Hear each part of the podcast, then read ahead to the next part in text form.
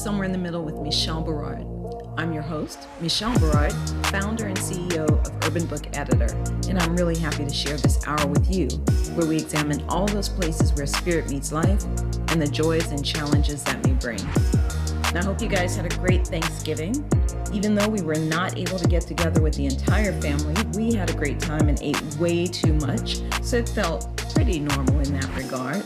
I hope you guys were able to do the same. Now, you know, I like to start by thanking Ms. Beverly Black and Tribe Family Channel for helping me create this space for us. Tribe Family Channel is home to an assortment of thought provoking shows that explore life, spirit, business, culture, including Woman at the Well, hosted by Ms. Beverly Black herself.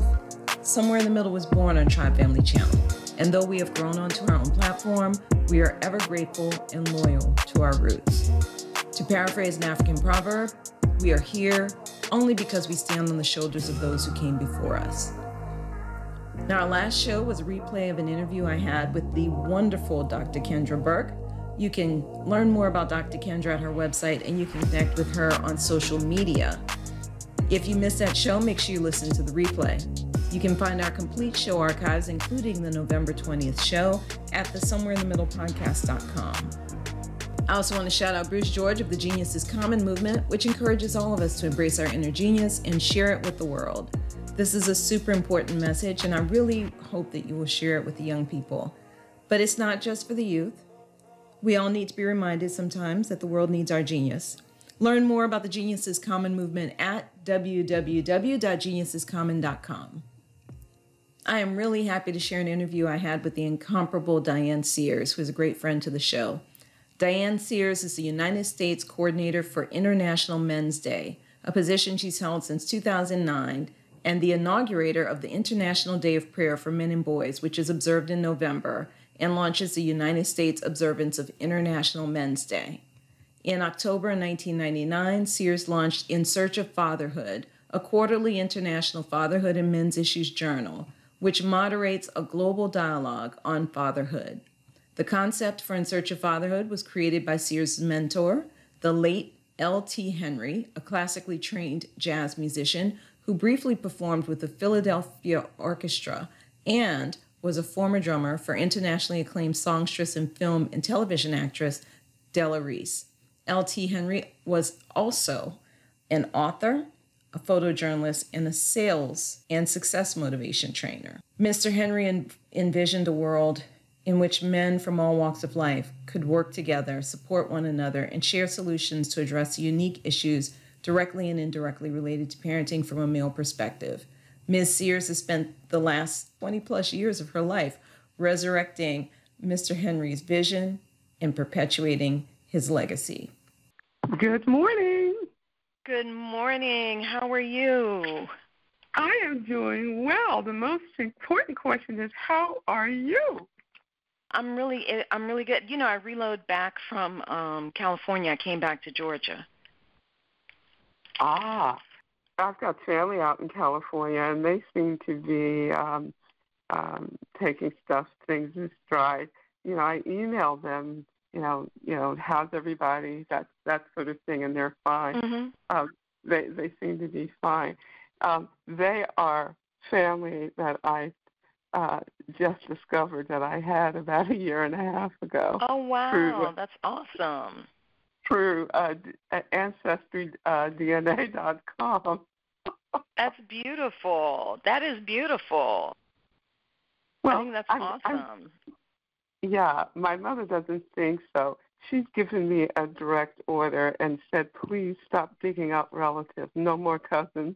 ah, that's funny. That is funny. You know, I could never get anybody in the family really on board with my family tree project when I was working on that a few years back. I didn't either. It's um, weird, isn't it? I Like people have no um, curiosity. Well, I used to hear I used to hear stories when I was growing up um, Mm-hmm. that I remembered, and then um, at some point I became curious, and in in the late '90s I decided to do some research, um, and um, I found out some very interesting things. I'm, you know, wondering why gee, why didn't anybody want to, to talk about this? Mm-hmm. And when I started bringing things up, then the elders in this family were saying, "Oh yeah, we heard about that. So that really happened." And then they started sharing information.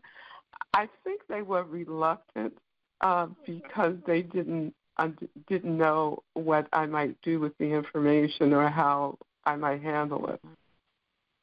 It's a thing, you know, it's a thing of trust.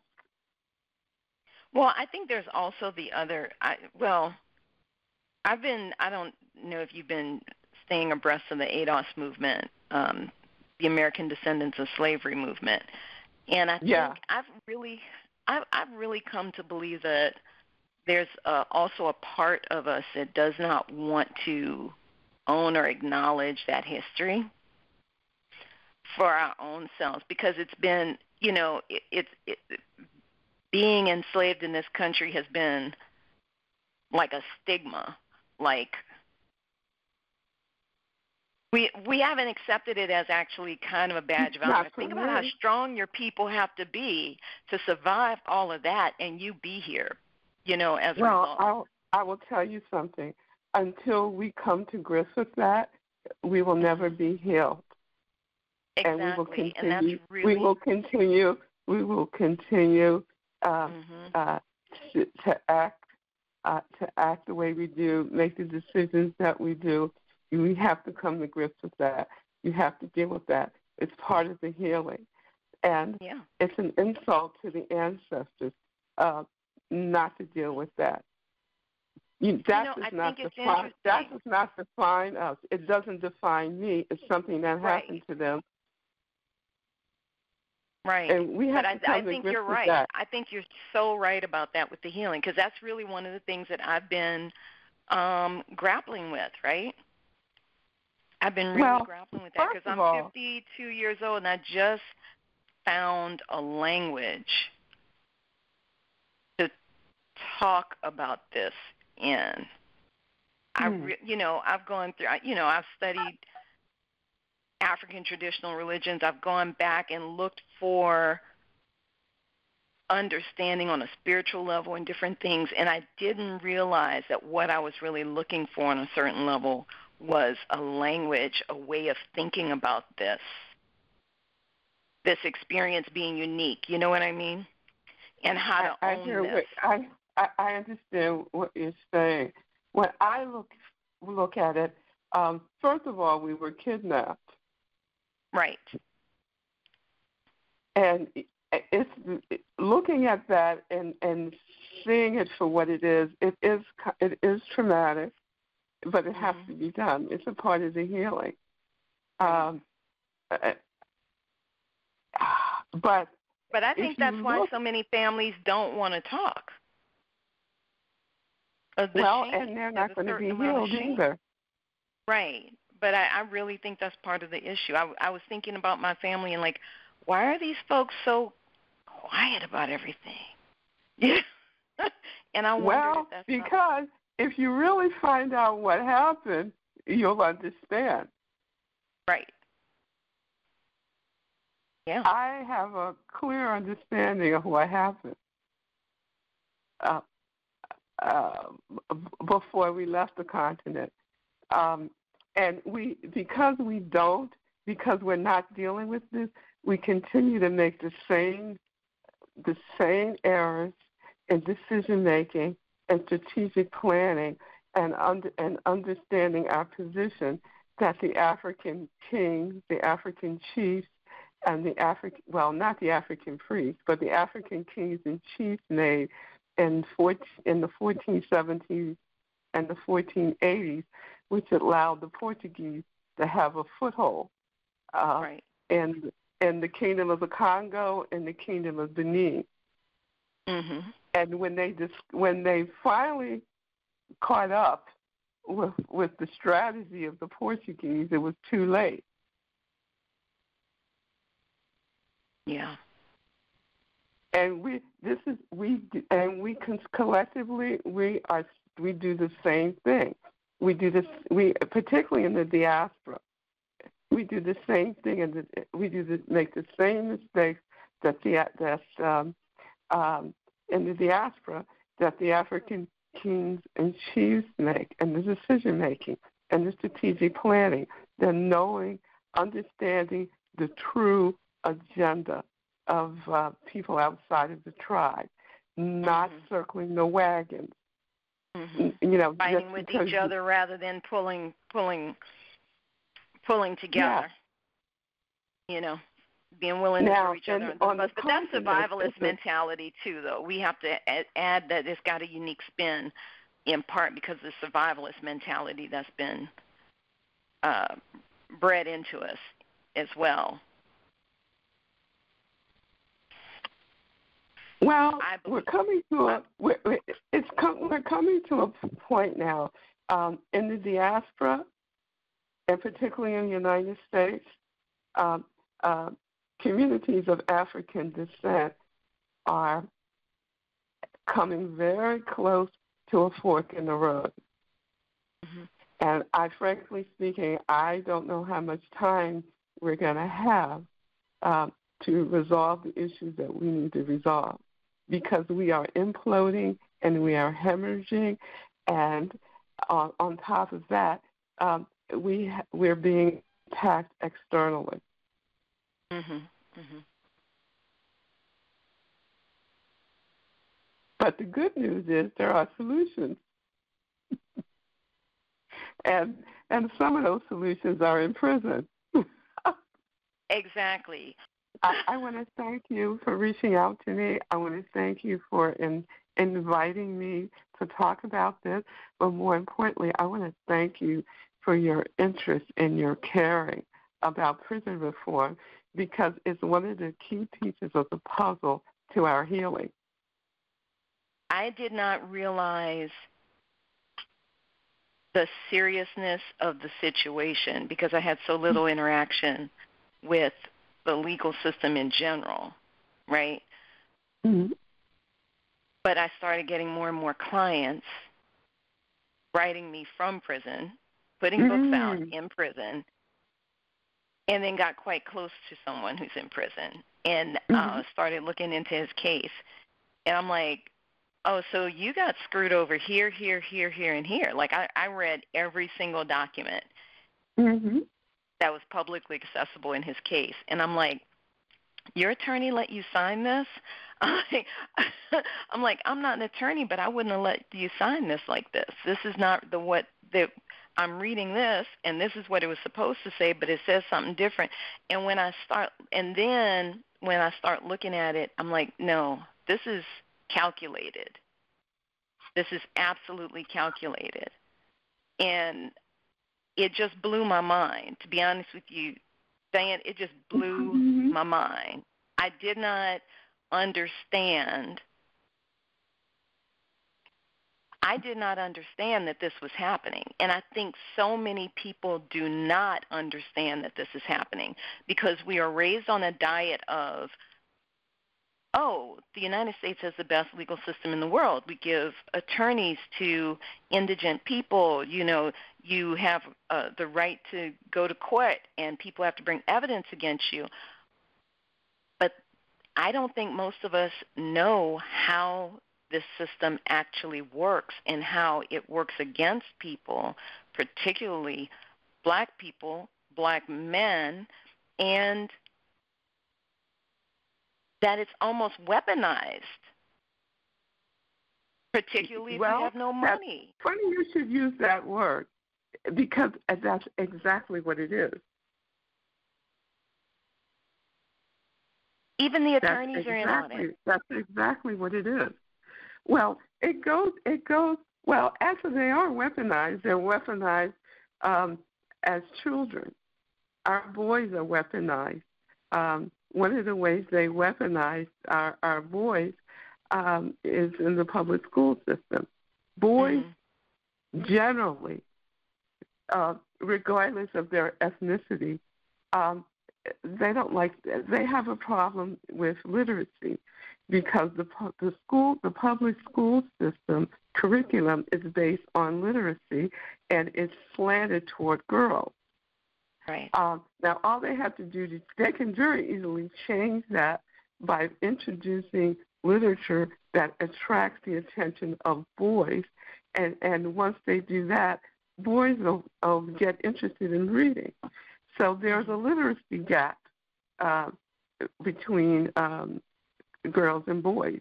Um, mm-hmm. Boys across the board underperform girls in um, reading comprehension, reading skills, writing skills, and writing comprehension skills.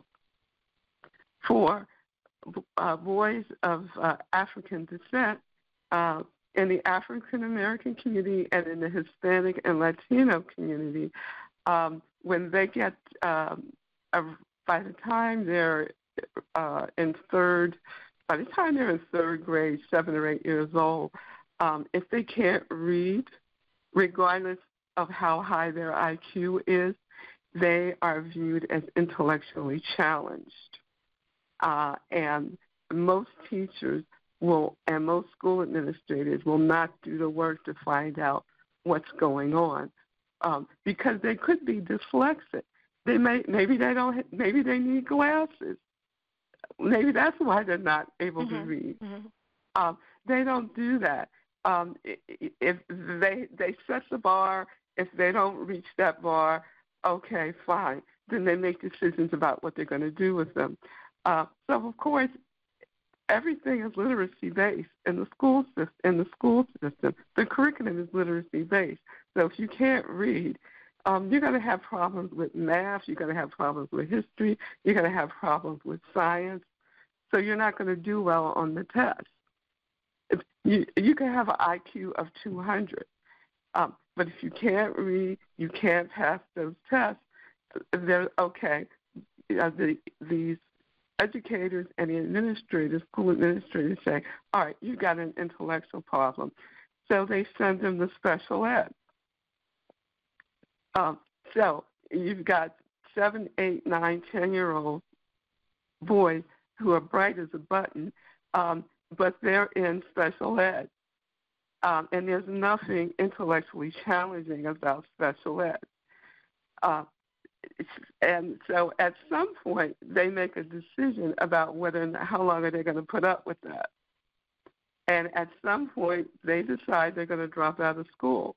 Um, uh, at the same time, because they are um, so they're bright, but they're bored, um, they get into trouble, and and so then um, they become a discipline problem. Well, now, I want to I want to stop so there. Is, I want to. How the, this is how the school to prison pipeline works. Right, and I want to stop you there because I do think that I agree 100% with what you're saying, and I watched the difference with my daughters versus my son.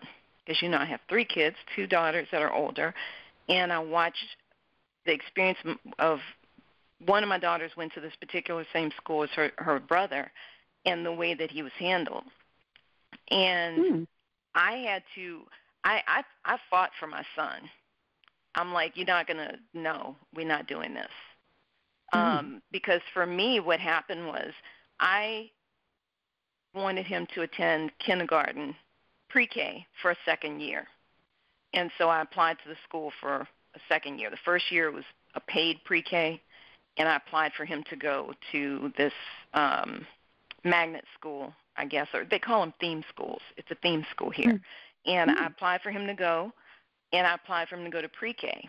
When the application came back and he'd been accepted to the program, they put him in kindergarten, and they said he, because of his age, okay. He goes to kindergarten.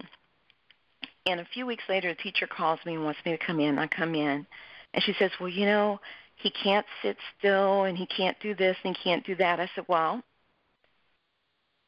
they said, We want to put him in a special class. I said, Well, here's what I'm going to say to you. I put an application in for him to come in to pre K. You all decided that you knew more about my child than I did, and you mm. wanted him to go to kindergarten. Now you're saying he cannot do the things that you expect him to be able to do in kindergarten. That means you get to teach him how to do these things. Mhm.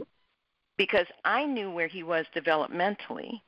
And the reason he was at that point developmentally is because I thought, frankly, four years old was too long. To, you don't have to be sitting in a desk at four years old. You learn more through exploration. So when I would mm-hmm. finish my work, I would go get him, and we would go have little adventures.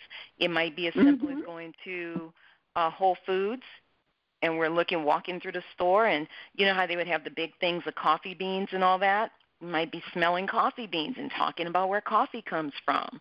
We might be going to a park and looking at leaves and you know whatever it was that we felt like doing that day. Because I believe that small children need experiential learning, not just sitting in a desk. So, since exactly. you all did not trust me as a parent to tell you where he needed to be, you now get to teach him, and he's not going to any special class.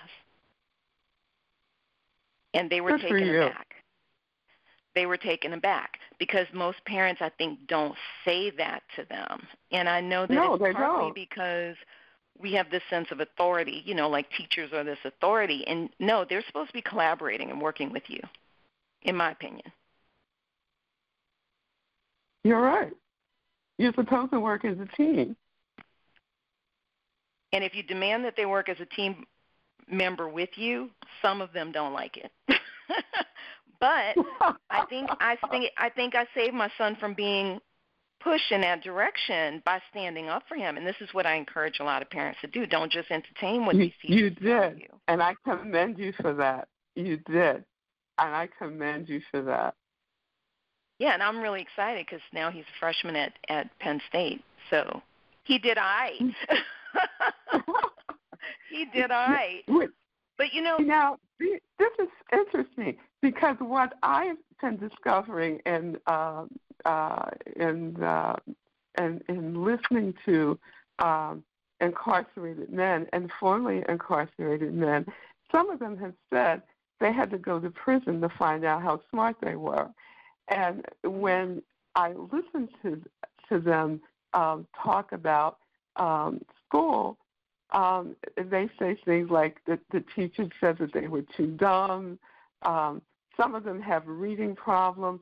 Um, the reason why a lot of of of, uh, of men and uh, and particularly uh, Hispanic, Latino, African American men are incarcerated is because of what happened in school or what didn't happen in school. Mm-hmm. And well, I have been told, I have been told that um, the uh, authorities and officials who are responsible for deciding how many prisons are going to be built, um, what they do, they look at the reading scores uh, and test scores and grades of seven and eight year olds, particularly uh, in the African American community and the Hispanic and Latino community, and that's how they base.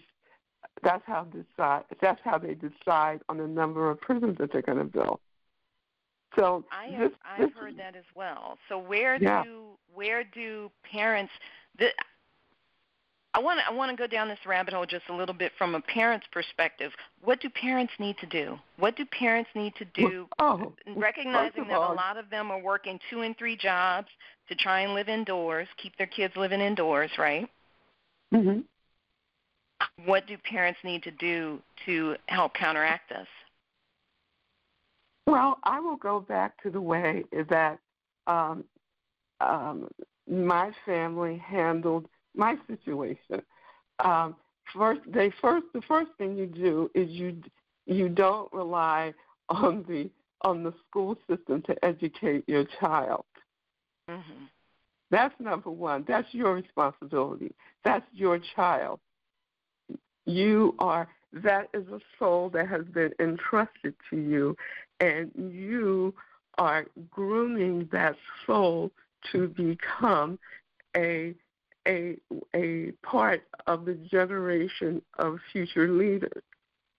So that means you have to educate them. Um, so you have to, and you did a great job of that. For instance, what you talked about with your son, you took him out and you uh, introduced him to the outside world. Um, you you um, parents have to start um, reading to their children. Um, they have to make sure that their child uh, knows the alphabet uh, and uh, their uh, numbers. For me, I think when I got to be around three, um, I, I can remember at least a year or two before I started kindergarten, um, my family prepared lessons for me. Um, and um, my mother um, had me made sure that I could read, uh, read, that I could recite the alphabet, um, that I could write. This is before I went into kindergarten. Before I went into kindergarten, I could write my name. Um, I could write the alphabet from A to Z. I could write numbers. And it doesn't take a lot of time. Um, um, after I had breakfast in the morning, um, for between one to two hours, that's what I did. And then after that, I could go play. Um, when I went to to grandmom's to stay, or with my aunts and my cousins, my mother packed my lessons with me. And when I would go over to my grandmother's, my grandmother would say, um, "Oh, your mother um, has some lessons. She packed lessons in here for you to do." And so she said, "So she said after breakfast, you're going to have to do that, and then you can go and play with your cousins." Same thing with my aunt. If if the if the parents aren't equipped to do that, then it's up to grandmother, grandfather, aunt, mm-hmm. uncle, cousin. You, I, I had a support system. I was pushed. Right. Uh, of course, so that was a, that was a time. Oh, I'm sorry. That's what I was about to get to. Uh, what you're about to say, I think, because I remember when I was little, before going to any kind of daycare type place or preschool type place, I would go to my great grandmother's house or I go to my mm. grandmother's house. But these days, women are having their babies, and six weeks later, their children are in a daycare center because they have to be back at their day job. And people don't necessarily live in the same neighborhood or close to uh, relatives anymore. They may be across the country from them. So well, I want to play devil's advocate for the parent. We have the internet now. We we have the internet now. We have Zoom now.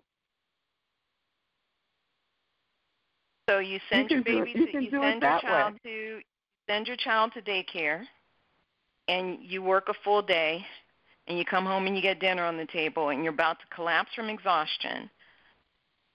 What are some little things that parents can do, some little small practical things that parents can do before they I I remember the schedule. I've got grown kids now, but I remember that schedule. And especially if you have more than one child, it gets very difficult. What are two or three things that parents could do that were proactive that they could do in a short period of time that may not um, wear them out more than they're already worn out by the end of the day? oh boy, I'm probably going to get into trouble for this, but I have to. Well, you have to start planning for your child's education when your when that child is in the womb. Okay.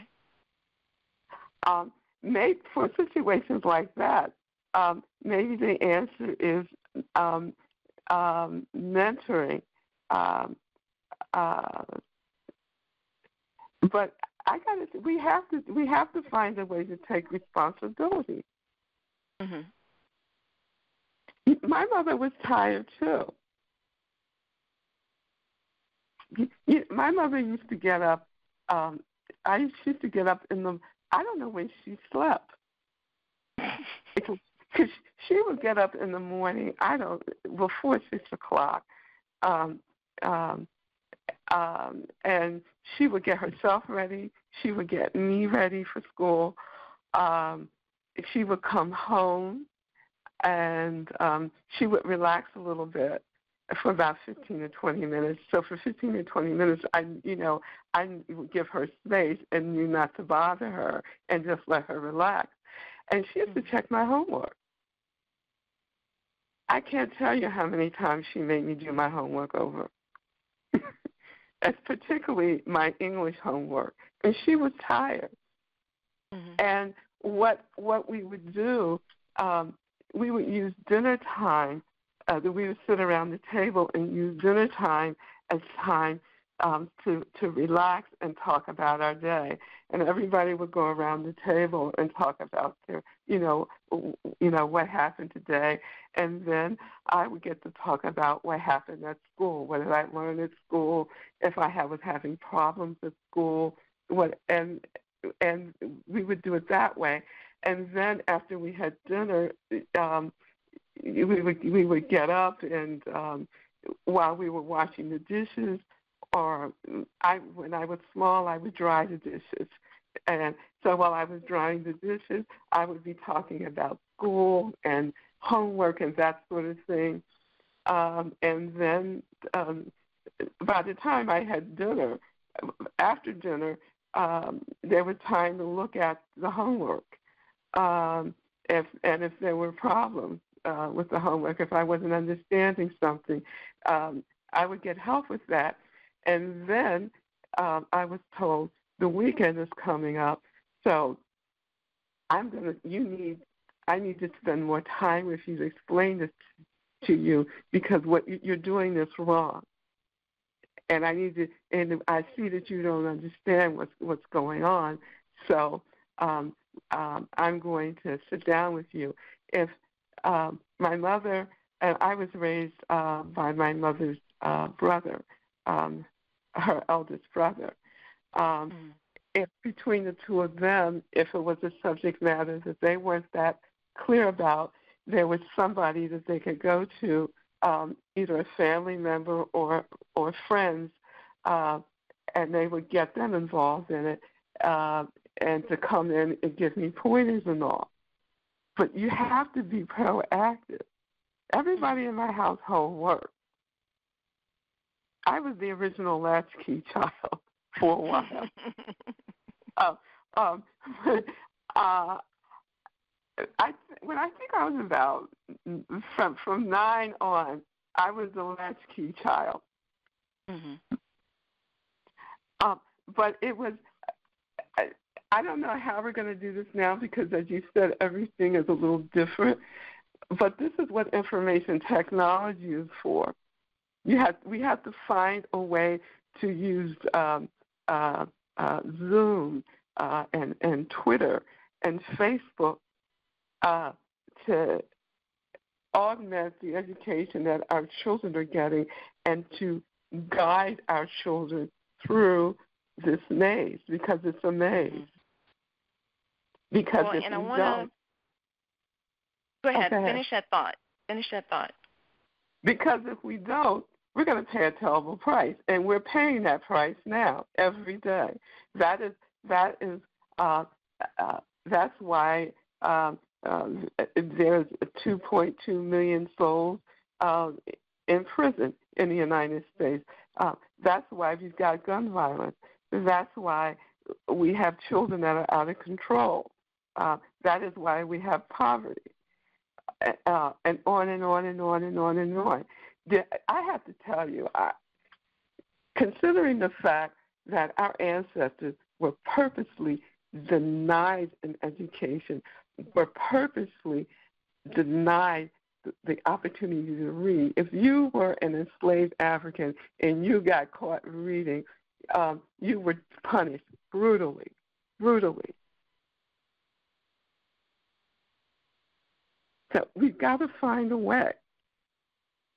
That If if we if if you live in a neighborhood and you see that um, there are a group of mothers, single mothers, um, who are tired, who are working um, two jobs, and by the time they get home they're exhausted, then somebody in that community has to pull that mother aside and say, um, "How are you doing today, Miss Jones?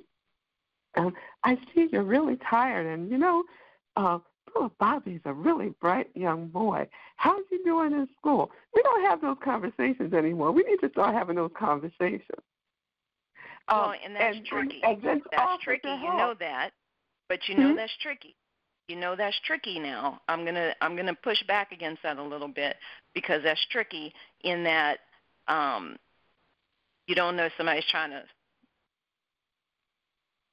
trying to uh, get at your kid. Exactly. You don't know if you know what I mean. People people yeah. don't know each. It's not like it's not like when I was growing up, everybody knew everybody on the block. You know what I mean? And there, you know, we knew Miss Brown was always looking out her window. She saw everything from her bathroom window. I don't know how it was possible. This woman was always exactly. Every, she saw everything. We knew, you know, Miss Cook would see if you did, you know, she was a fanatic about her yard. We knew that, you know, these kinds of things. So, um honestly, if somebody came and approached me like that, I'd be like, "Who are you, you weirdo? Why are you trying to get my child with you?" I would wonder. I couldn't, you know what I mean? I would wonder. Well, it's not that. No, no, no. You don't do it that way. What you do is ask the parent what she needs to help her child. Um, for instance, um, uh, does she need reading material? Um, this, um, uh, for instance, if, if the child is having problems with the um, let's say they can't do the they don't know how to multiply then what you can do put together a multiplication table one through twelve. That's what my uncle did for me. And a, an addition table uh, uh one through twelve. That's what he did for me to introduce me to math and I and I I used that. As a matter of fact, I memorized it because he used to say to me, "You have to learn how to commit things to memory." And so he says, "I'm making these charts up for you." He says, I, "And I, I want you to study them." And he said, "You should know these. Uh, you should know your your your um, your addition tables and your mathematic tables. That's what they used to call them back then. So well." That if I wake you up at 2 o'clock in the morning out of a dead sleep and ask you to recite them, you can recite them. You know, you don't, first of all, you don't, I get, I get that. You don't deal with the child. You deal with, you, you deal with the mother mm-hmm. and find out what that mother needs. Well, I want to pull back from this a little bit because what I really wanted to talk with you about today mm-hmm. was what's going on today, right this minute, in the prisons. COVID 19. Yeah, there's a lot going on there. You sent me a great article, you know, some updates the other day, and I don't think people really understand how dangerous the prison system is from a health perspective right now. Well, I can give you a glaring example. Can I read an excerpt? Um, yes, ma'am. This week, this week I got an email um, from a gentleman who's serving life without parole. Um, he is um, uh, a member of an Inside Out, a reentry, criminal justice reform, and social reform uh, think tank. Um, um, so here it is. Hope you're doing well and keeping in good spirits. I'm okay. Not sure if you heard, but the prison is back on lockdown. There was a spike in COVID 19. It was disclosed on Wednesday, September 30th, and the decision to lock down the institution was made on Thursday, October 1. So we're back to where we were in March 2020 when we, are, when we were initially quarantined due to the pandemic. We get 15 minutes out of the cell for shower and kiosk. The kiosk is where they go to uh, see if they have emails and to respond to emails. 15 minutes. Mm-hmm. So far, no recreation, no programs, no law library, no religious services, no school, no telephone, no free cable or free in house TV for updates on what the administration is, is doing to eradicate or eliminate the virus from this institution. all medical situations are being administered through the door wicket. There's a, he refers to it as a wicket. There's a little opening in the door. Um, the mm-hmm. cell doors are locked, and um, the, um, there's an opening in the door in in the um, near the door knob, and so that's how they get their food. So it's like a slot, right? Like a mail slot almost. Yeah, that's the best way to describe it. So through this little slot, they they um, uh, convey needle sticks, tuberculosis sticks, diabetes sticks, temper- temperature reading, the same thing they place our food on. No cleaning supplies are being handed out.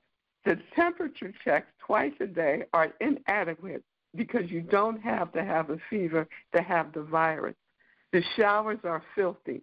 All kinds of trash and flies in the shower. No one is cleaning them before each group is let out for a shower. We have guards and staff walking around without a mask and saying they haven't had taste or smell in weeks. So just as we thought things were getting better, here we are, deja vu. I'll let you know if anything changes. Have to get this out. It's my time to come out of the cell. Keep safe, blessings, and peace. See, that goes to what I was saying before um, several weeks ago because, you know, I have another um, podcast. I do a live stream on Saturdays with Julia Black, and we talk about all things COVID. And we have talked about the system, the prison system. Um, you basically had a captive audience. They could not go anywhere. They weren't going anywhere. They were in prison. So the only way that those cases could get in was through guards and other workers. And we I I know through direct reports from a prison in Arizona that at one point those guards were being told they couldn't wear masks because it quote unquote might scare the the in prison population. And I'm like, so it's it's scarier for them to see you in a mask than to think, oh, you might be carrying the COVID. I mean, I don't even understand the logic, but that's the kind of things that the guards were saying. We've been told we can't wear masks. That went on for weeks. In and, and do you know why? See, this is why. Uh, the reason why this goes on is because there's no outside pressure. There has mm-hmm. to be outside pressure. There has well, and to then be, there has to be yelling pressure has to from be the organized. outside. But it has to be organized because if one person is calling and saying what's going on with my family member or my you know, child, my husband, my whatever, then that's not enough. That one person is going to get blown off. It has to be organized where lots of people are applying that pressure, right? That's the other well, piece of this. Well, we've been trying to get Black Lives Matters on board with this, but it hasn't been unsuccessful. It hasn't been successful. I think it's it's challenging I was, because I, was I don't given think a direct order. Have, well, I, I, was given a I don't I was given given a direct request uh, from in, from the inside to contact them and to deliver a message, which I delivered. Uh, because there's on the inside they're saying we're black, we're we're incarcerated, but we're black, don't we matter? And right. I went to I went to the top. I'm not going to name names, um, but the four individuals at the top, uh, I I went to them and presented and presented the message. I also went to the um, person that has the Philadelphia chapter. Not a word. Um, I did get a, oh yeah, I'll get back to you, but that was it. Yeah. Well, and this, and I have, this is and where I have one of the challenges you, is. Their agenda does not include our people in prison. That does not. Their agenda does not include them. Well, then how does Black Lives Matter? That's that's exactly the point. Okay. Can I, I'm not trying to be. I'm not, can I just I, say I'm not trying to. I'm not trying to be divisive. Can I? Right. You know, I am. I am grateful, extremely grateful that, that Black Lives Matters is agitating from the outside. I love that. But I applaud them for that. but But um, as my late mentor used to tell me, how you treat people who society deems are less than um, Yes.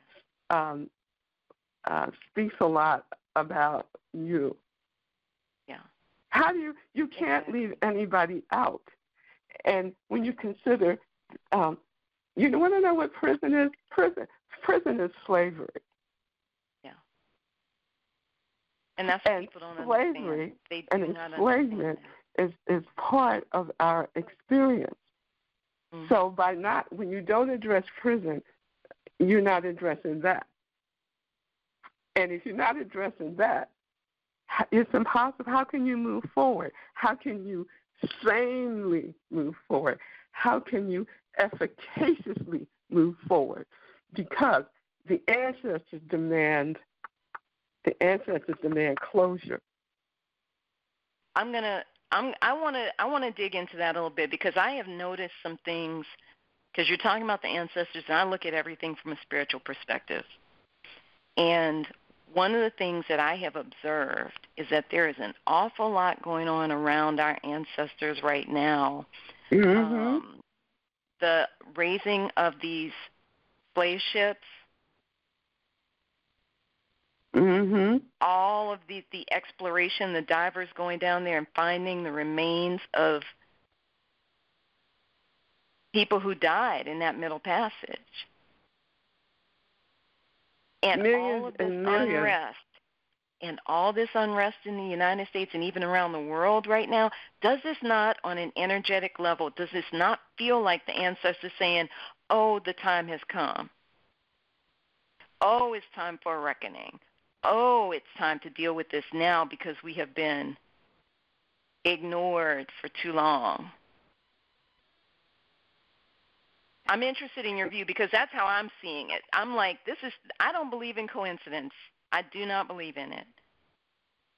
Well, I will tell you from my own personal experience, uh, you're right about that. Um, first of all, the ancestors uh, are alive and well. Every step Mhm. that we take, um, they're right beside us. They walk beside us. They sit beside us. They're right there. Um, um, from a global perspective, um, uh, we're living in the decade of the international decade of uh, um, uh, people of African descent, um, which was initiated in 2015 by the uh, United Nations, and it ends on 2024. Um, at the same time, um, uh, 2019 uh, was the 400th anniversary of the uh, uh, uh, the Holocaust, our Holocaust, the transatlantic slave trade. Mm-hmm. Uh, at the same time, um, uh, there's things going on in the continent of Africa. Um, for instance, there's the African Continental Free Trade Agreement that was signed on to by virtually all of the nations, all of the African nations last year. They're now moving to create their own currency. At the same time, there is a battle again for Africa now, just like it was 400 and 500 years ago. Uh, uh, China, India, uh, uh, Europe, and the United States, um, they are once again um, uh, uh, looking at uh, looking at the continent, um, and once again uh, looking at what they can take Mm-hmm. in terms of resources. Africa is, is, is has abundant resources. That's where our uranium comes from. I believe it's the Congo. The Congo has re- raw materials that go into cell phones. the, that's the, the that's the, that's the one of the world supplies is uranium, oil, um, rubber, uh, gold, diamonds, etc., etc., etc.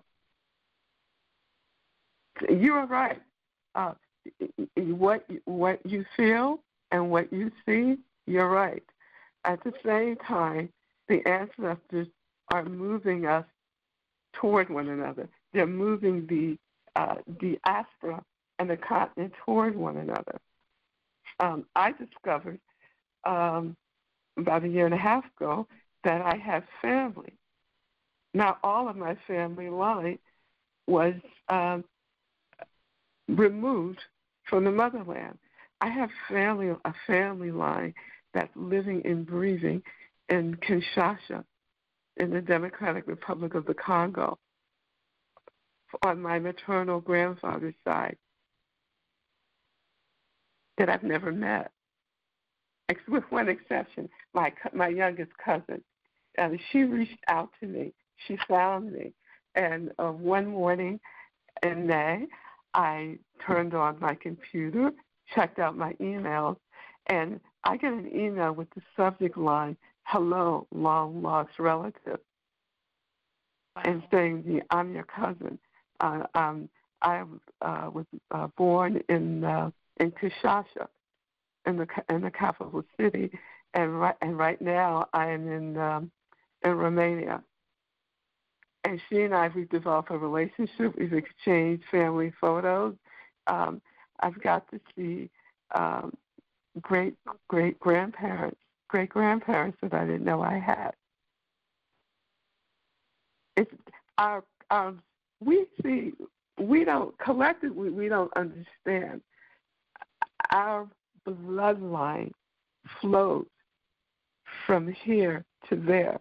We're still connected uh, our, our bloodline, we're connected by bloodline, um, our familiar familial lines and our cultural lines um, have been severed. So it is our responsibility now to heal. And that is one of the things that I'm working on uh, um, and have been working on for a while, and bringing the diaspora and the continent together. But since we're going down this route, one of the questions that I asked her was, you know, I talked to her about the, the transatlantic slave trade, and I said to her, um, did anybody talk about us? Because I'm always curious about that. Mm-hmm. Um, yeah, and she said, well, what do you mean? So I said, well, I said, do you? I said, did you ever hear stories from your um, from your grandparents or your great grandparents or even a Baba in the village. They ever tell you um, a long, long time ago um, there were people in the village that were taken away and never seen again? And she said, no. And so I said, well, I said, well, how was our absence explained? And she said to me, it wasn't. and but I I I understand that because, see, it's just as painful for them as it is for us. Going back to what you said earlier about mm-hmm. How painful it is, um, uh, it's painful for them too. Plus, it's some guilt in there as well. But she said, "No, we didn't talk about it." Well, how do you how do you how do you do that? How do you? So I understand why it wasn't talked about because it's painful. Because here's what happened. One day, your brother, your sister, your mother, your father, your cousin, maybe your husband, maybe your wife. Um, one day were there, one day they were there, and the next minute they were taken away by strangers. You may have seen them being taken away and chained. There was nothing you could do about it. That um, the uh, souls that went into Africa and kidnapped our, our um, ancestors, they uh, created a, a great turmoil. Um, those villages and those cities were in upheaval. It was a horrendous time, a traumatic time. So, uh, so I, I, I, I'm saying all that to say I understand why um, there was no discussion. But that had always been one of the questions that I, I, I had said to myself, if I ever get an opportunity to ask that question, I'm going to ask it. You know, um, what was said about our disappearance? Did, did anybody ever talk about us? But I, and I'm hearing from other souls who have uh, traveled to Africa uh, and have um, done research on the uh, transatlantic slave trade uh, that when they talk to to souls on the continent about slavery, um, they get very quiet and they're very reluctant to talk about it. Um, mm-hmm. They have the same reluctance that we have. You and I are going to have to have another interview to get into that a little bit more because no, and the reason is I think that there's something to that, but I have developed the impression that that absence of discussion there in particular mm-hmm. has mm-hmm. caused the gap to be filled with the negative impression, the negative attitudes that whites in this country in particular have about African Americans in a lot of ways.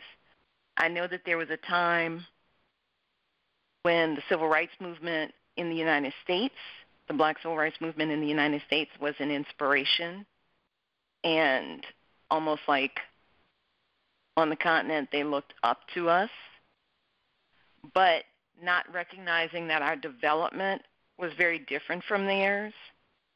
I think they misunderstand us now, particularly our young people. I think we misunderstand our young people and that misunderstanding is filled with a, that negative perception that white America puts forth about us and particularly our young people now. And I think that's dangerous. And that I think we need to dig into that a little bit. Unfortunately, we're well, we're, we're short can, on can time. I, can I just say that um, mm-hmm. uh, uh, the American what really there were two things that fueled the American Civil Rights Movement uh, from the standpoint of getting uh, of moving uh, getting Caucasians to understand um, what was um, what we were going through.